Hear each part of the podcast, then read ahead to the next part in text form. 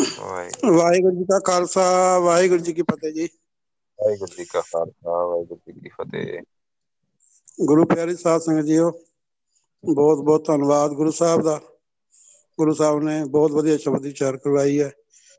Time ਦੇ ਹਿਸਾਬ ਨਾਲ ਛੋਟਗਾਟ ਗੱਲ ਕਰ ਲੈਂਦੇ ਆ ਵਾਹਿਗੁਰੂ ਜੀਓ। ਵਾਹਿਗੁਰੂ ਜੀਓ ਆਪਣੇ ਪਰਿਵਾਰ ਨੇ ਅੰਮ੍ਰਿਤ ਛਕਿਆ ਤੇ ਰਾਤ ਸਾਡੀ ਸਿੰਘਣੀ ਥੋੜਾ ਜ਼ਿਆਦਾ ਢਿੱਲੇ ਹੋ ਗਏ ਸੀਗੇ। ਬੇਹੋਸ਼ ਹੋ ਸੀ- ਹੋ ਗਏ ਸੀਗੇ। ਤੇ ਜਦੋਂ ਅਸੀਂ ਦੁਕਾਨ ਤੋਂ ਆਏ ਤੇ ਨਿਆਣੇ ਹੱਥ ਪੈਰ ਉਹਦੇ ਮਾਰ ਰਹੇ ਸੀਗੇ ਵੀ ਕਿਸ ਤਰ੍ਹਾਂ ਹੋਸ਼ ਆ ਜਾਵੇ। ਵਾਹਿਗੁਰੂ ਜੀ, ਉਹ ਮੈਂ ਕੋਲ ਆਰਾਮ ਨਾਲ ਬੈਠਾ ਰਿਹਾ। ਹੁਣ ਗੁਰੂ ਸਾਹਿਬ ਤੇ ਵਿਸ਼ਵਾਸ ਬਹੁਤ ਸੀਗਾ।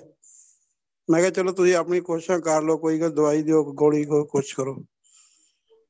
ਬਸ ਮੈਂ ਇਹਨਾਂ ਨੂੰ ਕਿਹਾ, ਹੁਣ ਤੁਸੀਂ ਤੁਸੀਂ ਆਪਣਾ ਪਰਵ- ਅਹ ਹਿੱਲਾ ਛੱਡ ਦਿਓ ਹੁਣ ਗੁਰੂ ਸਾਹਿਬ ਦੀ ਕਿਰਪਾ ਦੇਖੋ ਯਾਰ ਬਹਿ ਕੇ ਕੋਲ ਬਹਿ ਕੇ ਸਿਮਰਨ ਕਰਨ ਲੱਗ ਗਏ ਵਾਹਿਗੁਰੂ ਜੀ ਉਹ ਸਿਰਫ ਅੱਧਾ ਮਿੰਟ ਸਿਮਰਨ ਕੀਤਾ ਹੈ ਵਾਹਿਗੁਰੂ ਜੀ ਉਹ ਤੇ ਉੱਠ ਕੇ ਬਹਿ ਗਏ। ਬਿਲਕੁਲ ਠੀਕ ਠਾਕ, ਚੜ੍ਹਦੀ ਕਲਾ। ਕੋਈ ਐਦਾਂ ਲੱਗੇ ਵੀ ਜਿੱਦਾਂ ਕਦੀ ਮਤਲਬ ਬਿਮਾਰ ਹੋਏ ਨਹੀਂ ਢਿੱਲੇ ਹੋਏ ਨਹੀਂ ਕਦੇ। ਪਰ ਦੁੱਖ ਇਸ ਚੀਜ਼ ਦਾ ਵੀ ਅਸੀਂ ਗੁਰੂ ਸਾਹਿਬ ਨੂੰ ਸਮਝ ਨਹੀਂ ਸਕੇ। ਸਿਮਰਨ ਨਹੀਂ ਕਰਦੇ।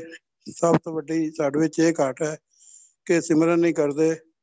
ਗੁਰੂ ਸਾਹਿਬ ਤੋਂ, ਗੁਰੂ ਸਾਹਿਬ ਤੋਂ ਡਰਦੇ ਵਾਹਿਗੁਰੂ ਕਦੇ ਕੁਝ ਮੰਗਿਆ ਨਹੀਂ, ਕਿਉਂਕਿ ਗੁਰੂ ਸਾਹਿਬ ਮੰਗਣ ਤੋਂ ਬਗੈਰ ਹੀ ਦੇ ਦਿੰਦੇ ਆ, ਕਈ ਵਾਰੀ ਕਹਿ ਦਿੰਦੇ ਆ ਕਿ ਕੁਝ ਮੰਗ ਲਓ। ਅਹ ਨਹੀਂ ਜੀ, ਸਿਰਫ ਤੋਂ ਸਿਰਫ ਸੱਚਖੰਡ ਦੇ ਦਰਸ਼ਨ ਕਰਨੇ ਆ, ਹੋਰ ਕੋਈ ਮੰਗ ਨਹੀਂ ਹੈ ਗੁਰੂ ਸਾਹਿਬ ਕਿਰਪਾ ਕਰਨ, ਸਰਬੱਤ ਸੰਗਤ ਨੂੰ ਸਾਰੇ ਨੂੰ ਨਾਮ ਜਪਾਣ ਵਾਹਿਗੁਰੂ। ਤੇ ਵਾਹਿਗੁਰੂ ਜੀ, ਇੱਕ ਗੱਲ ਹੋਰ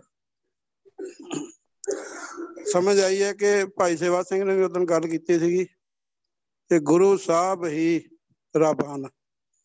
ਗੁਰੂ ਸਾਹਿਬ ਹੀ ਰੱਬ ਹਨ, ਹੋਰ ਕੋਈ ਨਹੀਂ ਹੈ, ਸਿਰਫ ਤੇ ਸਿਰਫ ਗੁਰੂ ਸਾਹਿਬ ਹੀ ਰੱਬ ਹਨ।